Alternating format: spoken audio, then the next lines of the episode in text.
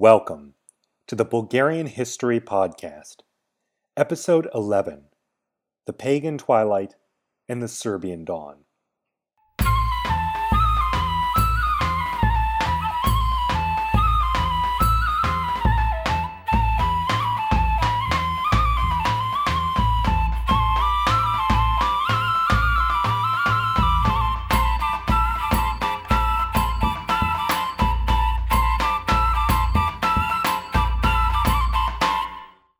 So we left off last time with Bulgaria in a new position, one of strength and legitimacy. Krum and Omurtag together had vastly increased the size of the state. They had built new fortresses, palaces, and border fortifications. They had also, through force of arms, made peace, largely on their own terms, in both the west against the Franks and the east against the Byzantines. But as is so often the case in history, the best-laid situations can easily fall prey to the fickle nature of human beings. And so, when Omurtag died in eight thirty-one, he had three sons, Enravotas, Svinice, and Malamir. Enravotas was the oldest, but as we mentioned before, he was disinherited by his father for becoming a Christian, showing both the growing appeal of Christianity in Bulgaria as well as the continued resistance to it on the part of the ruling class. He was apparently converted by a Greek slave named Cinnamon, who had been captured at Adrianople by Krum. Now, it's on the other hand, it's not clear what happened to the middle son, Svinice, because for some reason, we just don't really know very much about him. He's barely mentioned, and he was not the successor. So, possibly because his, mother's, uh, his mother was Omurtag's favorite wife, Malamir was ultimately chosen to be Omurtag's successor. Now, some sources do claim that Svinice was actually the father of Khan Boris, but most sources think that he was a son of Khan Presian, who's coming later. So anyway, before we begin discussing Malamir, it's important to note, in general, that we know very little about the period we're going to be covering in this episode. Sources are very scarce, and the dates of the, of the reigns of Malamir and his successor Presian actually vary considerably. The two potential cases are either that Malamir reigned five years before Presian took over, or that Malamir reigned a full twenty-one years. Now, the best current scholarship points to the former case, and so that's what we're going to go with. Now, because Omurtag did not live into old age, and because Malamir was his youngest son, Malamir was most likely quite young when he ascended to the throne. As a result, his reign was in many ways dominated by his Kavkhan, a position somewhat akin to that of prime minister combined with commander-in-chief. Now, this Kavkhan was called Isbul, and he's worthy of some discussion because he's actually quite a remarkable figure himself. Now, Isbul was Kavkhan during the reign of Omurtag, and possibly even during the reign of Krum. So by the time Malamir took over, Kavkhan was already well equipped to run the country as regent. Now, undoubtedly, this helped to ease the transition from Omurtag to Malamir, and ultimately from Malamir to Presian. In this sense, Isbul was the rock which kept Bulgaria stable throughout this period. But in fact, Isbul was also much more than that. So you'll recall that the Bulgarians and the Byzantines had signed a thirty-year peace treaty in eight hundred fifteen. So by the time Malamir took over, it still had nearly fifteen years to go. This meant that the early years of Malamir's reign were peaceful. So what does that mean for us? That's right, that means we know almost nothing about it. As usual, if there's peace, no Byzantines are writing about what's going on in Bulgaria. If no Byzantines are writing about what's going on in Bulgaria, we know almost nothing. So, but we, what we do know about these early years, uh, about Isbul especially, appears that, it, uh, that he appears to have continued Omurtag's legacy of building. He constructed an aqueduct for the growing city of Preslav, and had some other building projects scattered throughout the country. So, what we don't know from Byzantine sources, we are getting more from archaeology. Now, again, this points to a reassuring level of continuity between Omurtag and Malamir likely created by Isbul, the fact that these building projects kept right on going. But unfortunately, another element of continuity uh, that was you know, kind of going on was the continued persecution of Christians, with Malamir finally executing his disinherited older brother Enravotas in eight hundred thirty-three, thereby making him the first Bulgarian to be canonized as a saint. So, though they were almost, though these words were almost certainly penned centuries later, an eleventh century Bulgarian chronicler showed how his Christian successors would view Enravotas by attributing the following words to him. Quote, "This faith, which I now die for, will spread and increase across the whole Bulgarian land, although you may wish to oppress it with my death. In any case, the sign of Christ will establish itself, and the churches of God will be built everywhere, and pure priests will serve the pure God, and will deliver sacrifices of praises and confession to the invigorating Trinity. Idols and priests as well, with their ungodly temples, will crumble and will turn into nothing, as if they had not existed. Besides, you alone," speaking to Malamir, "after many years will cast away your ungodly soul without receiving anything in reward for your cruelty." End quote. Now, this text shows how later Christianized Bulgarians would view many of their ancestors. The tension is obvious. Whereas on the one hand, later Bulgarians would be proud of the victorious early Khans and their great military victories, they also have to recognize that they were pagans who persecuted early Christians. That's a tension which obviously existed later, but was also clearly evident even in these years. I mean, the, the execution of Enravotas shows that there are some tensions building up even within the ruling class. If one member of a family converts to Christianity, they're disinherited, they're executed. This is clearly not good for Bulgaria. It's creating serious rifts. Okay, so getting back to the narrative. Malamir's reign came right in the middle of that thirty-year peace with the Byzantines. But this treaty simply didn't kind of conduct itself. It required reaffirmation every ten years. And that anniversary came in eight thirty-five, right in the middle of a diplomatic crisis. Now, you'll recall that when Krum took Adrianople, he transported its entire population of around ten thousand Christians to a place beyond the Danube, most likely in modern Romania or Moldova. Now, there, this population was given a degree of self-rule, but was still very dissatisfied with their situation. So, they eventually managed to get a, men a message to the Emperor Theophilus, requesting him to send ships up the Danube to rescue them. But Theophilus didn't want to rock the boat while the treaty was still in effect, and so he waited until the renewal period to send his ships. But these refugees would have to fight for their own freedom. So, hearing ships were on their way, these now twelve thousand settlers moved across the river Pruth to their way down the Danube. But on the way, they were attacked by Bulgarian forces determined to block their escape. But this small Bulgarian detachment was defeated with great losses, and the refugees crossed the Pruth River. The Bulgarians at this point became somewhat desperate and called on the Magyars, who you'll remember I mentioned in the last episode. Now, excuse me. Now, the Magyars were eager to take advantage of this excuse and plunder, so they presented themselves and demanded the surrender of the recently victorious refugees. But of course, the refugees refused, and were victorious yet again. So, remarkably, after more than twenty years in exile, they made it to the Byzantine ships and escaped, defeating both a Bulgarian and a Magyar force along the way.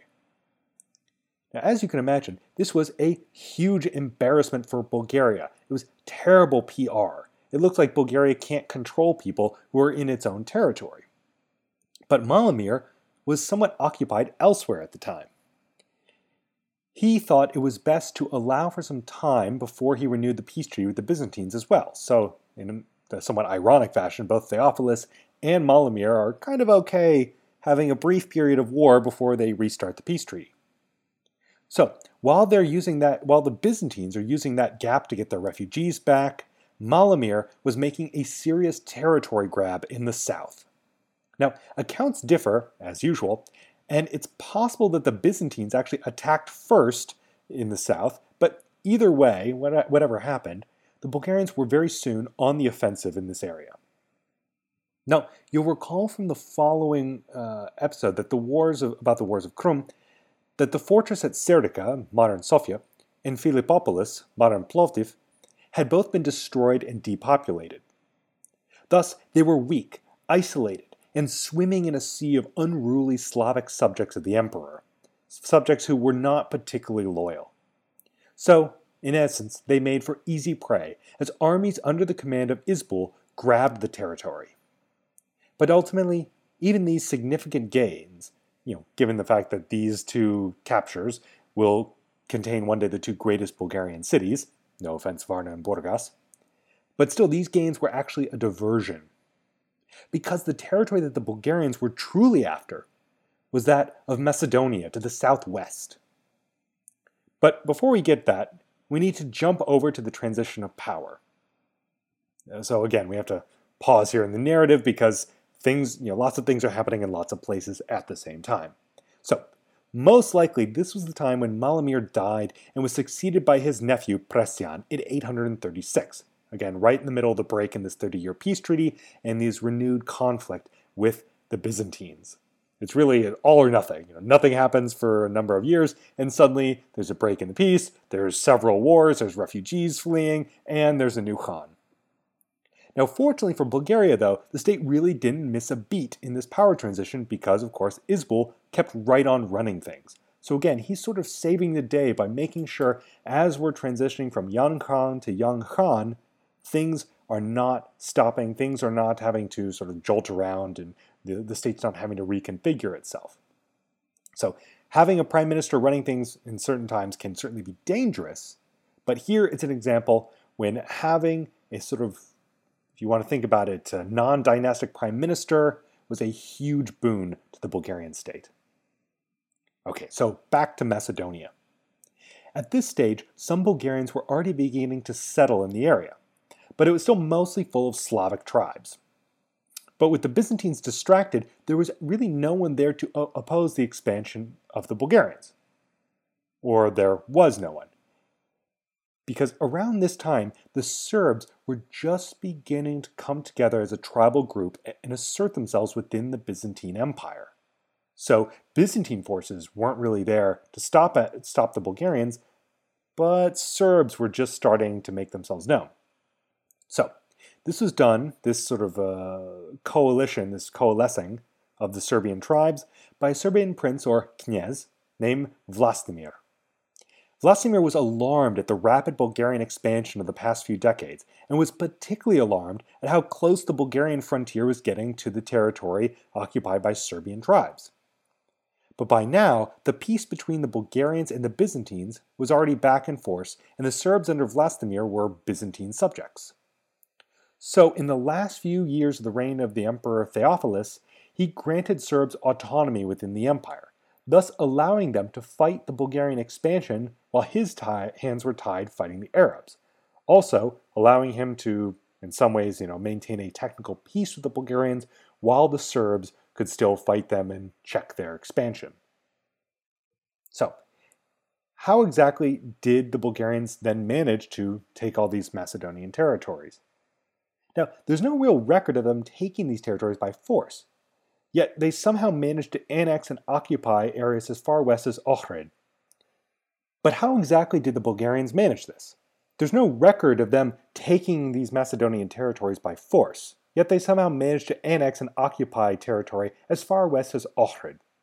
So, it's, per, it's possible that they, well, most likely, that they just took this territory during this lull in peace with the Byzantines, but we don't really have any specific references to that action in the sources. But however this happened, soon, within a few years, war would, would break out between the Serbs and the Bulgarians, uh, specifically in eight hundred thirty-nine. Now, this was possibly done at the encouragement of the Byzantine emperor, or was possibly without his knowledge. So it's possible that the Byzantine emperor was thinking, okay, I'm in the east fighting the Arabs, I want to kind of secure my western flank, distract the Bulgarians, so I'm going to encourage the Serbs to attack them. Or it's possible that Vlastimir, on his own kind of initiative, decided to attack the Bulgarians. So, whichever happened, in that year when hostilities began, Presian decided this was perfect. It's a great opportunity for him to preempt growing Serbian power and destroy Vlastimir before he becomes too powerful. Because again, the Bulgarians, yeah, I mentioned before, they, they moved to the south. They took uh, Sofia and Plovdiv, modern Sofia and Plovdiv, but their real interest was moved to the southwest, into Macedonia. And so the Serbs, in fact, more than the Byzantines in some ways, were their greatest kind of obstacle towards further expansion. So the Serbs and the Bulgarians are both completely ready for this war. They're excited, they're ready to go. So soon an army led by Isbul enters Serbia. Now this invasion allows Vlastimir to actually further consolidate his control over the Serbian tribes and organize an immediate resistance. So picture this, I mean, it's happened many, many times in human history, in the history of warfare.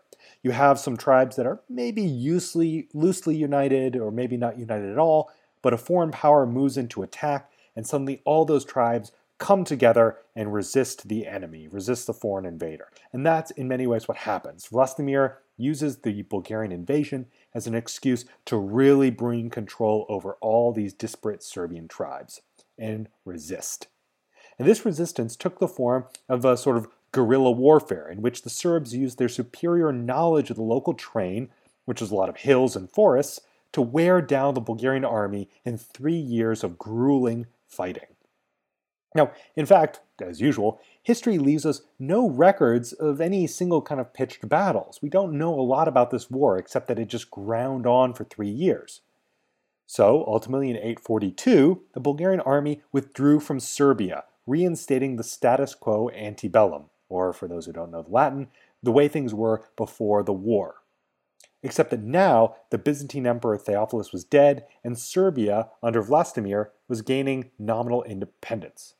So, to recap that a little bit, the Serbs kind of are ready to start this war, the Bulgarians are ready to start this war, Bulgaria sends in an army, but there's, in all likelihood, no real pitched battles. Through three years, the Bulgarians are just traveling around the hills of the Western Balkans looking for a Serbian army to fight to win the war, but there is no Serbian army to fight.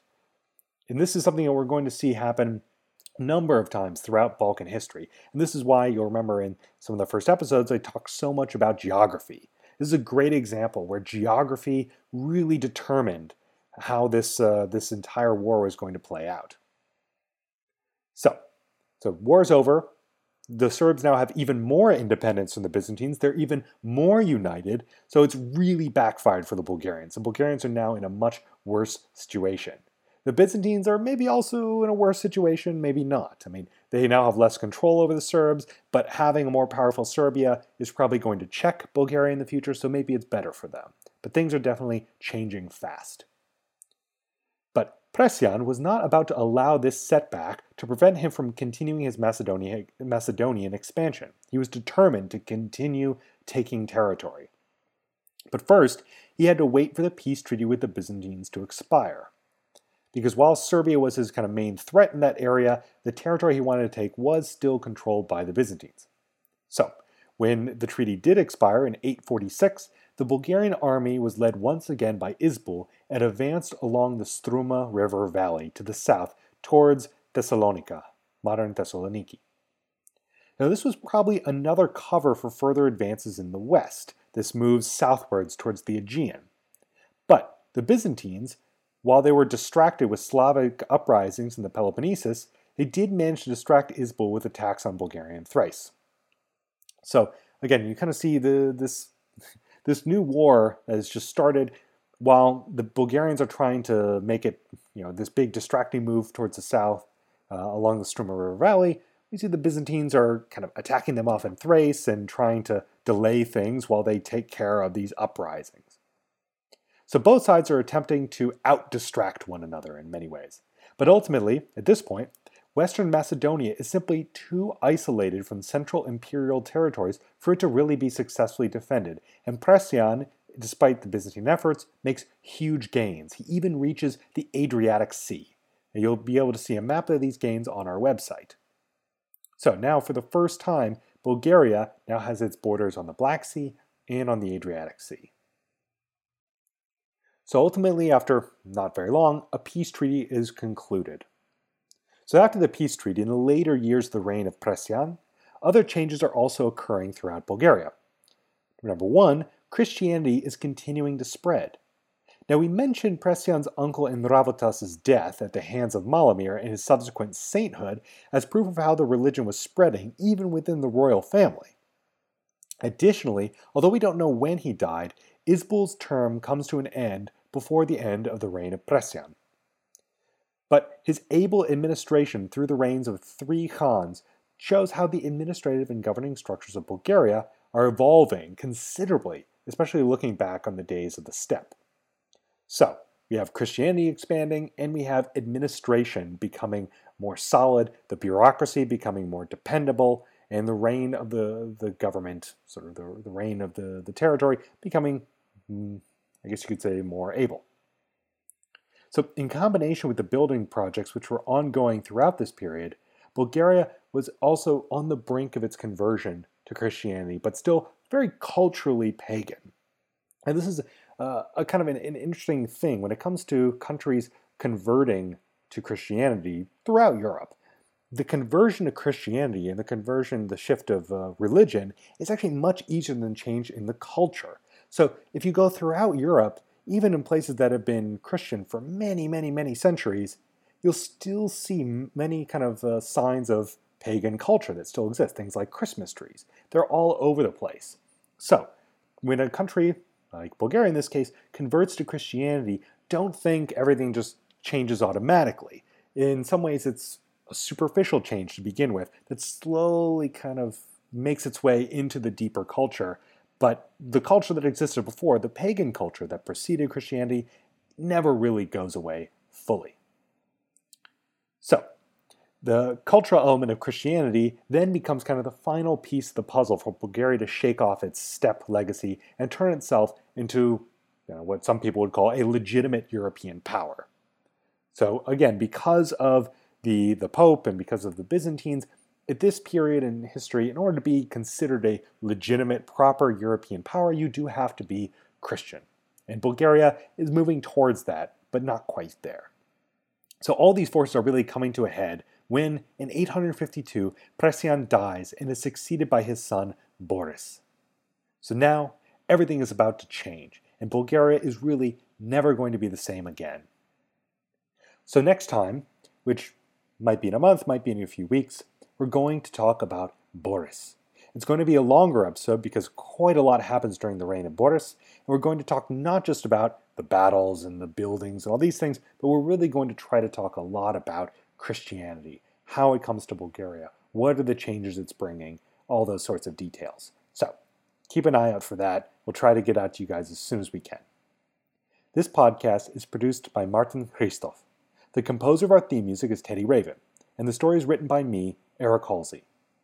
Help us spread the word by liking us on Facebook, and especially writing us a review on iTunes. While liking us on Facebook is awesome, writing reviews on iTunes really makes a huge difference. The more people give us uh, gives us give us ratings, the more likely our podcast is to kind of show up on more more people's iTunes. When they search for things in podcasts, Bulgarian History Podcast is going to show up. So that, more than anything, makes a huge difference. So we'd be really grateful if you could do that. Also, please check out our website at b g history podcast dot com, where you can find useful resources that are going to come along with each episode. For this episode, we're going to have a couple of useful maps that you'll definitely want to check out. Also, as always, consider making a donation with the PayPal button on the website. I've said it before, I'll say it again, it makes a huge difference for us. We really get excited every single time we get a donation, and it helps us to pay for advertising, to pay for uh, equipment, all the stuff that goes into making this podcast. And again, we really want to apologize for having longer breaks between the last few episodes, but I won't go into details, but my life has been very, very chaotic. A lot of stuff's been happening, but all of that is about to come to an end. I'm about to move back to Sofia. Things should be getting back to a sort of consistent, normal schedule, and I can't wait to it, for it. So, anyways, until next time, uspech, or in English, good luck.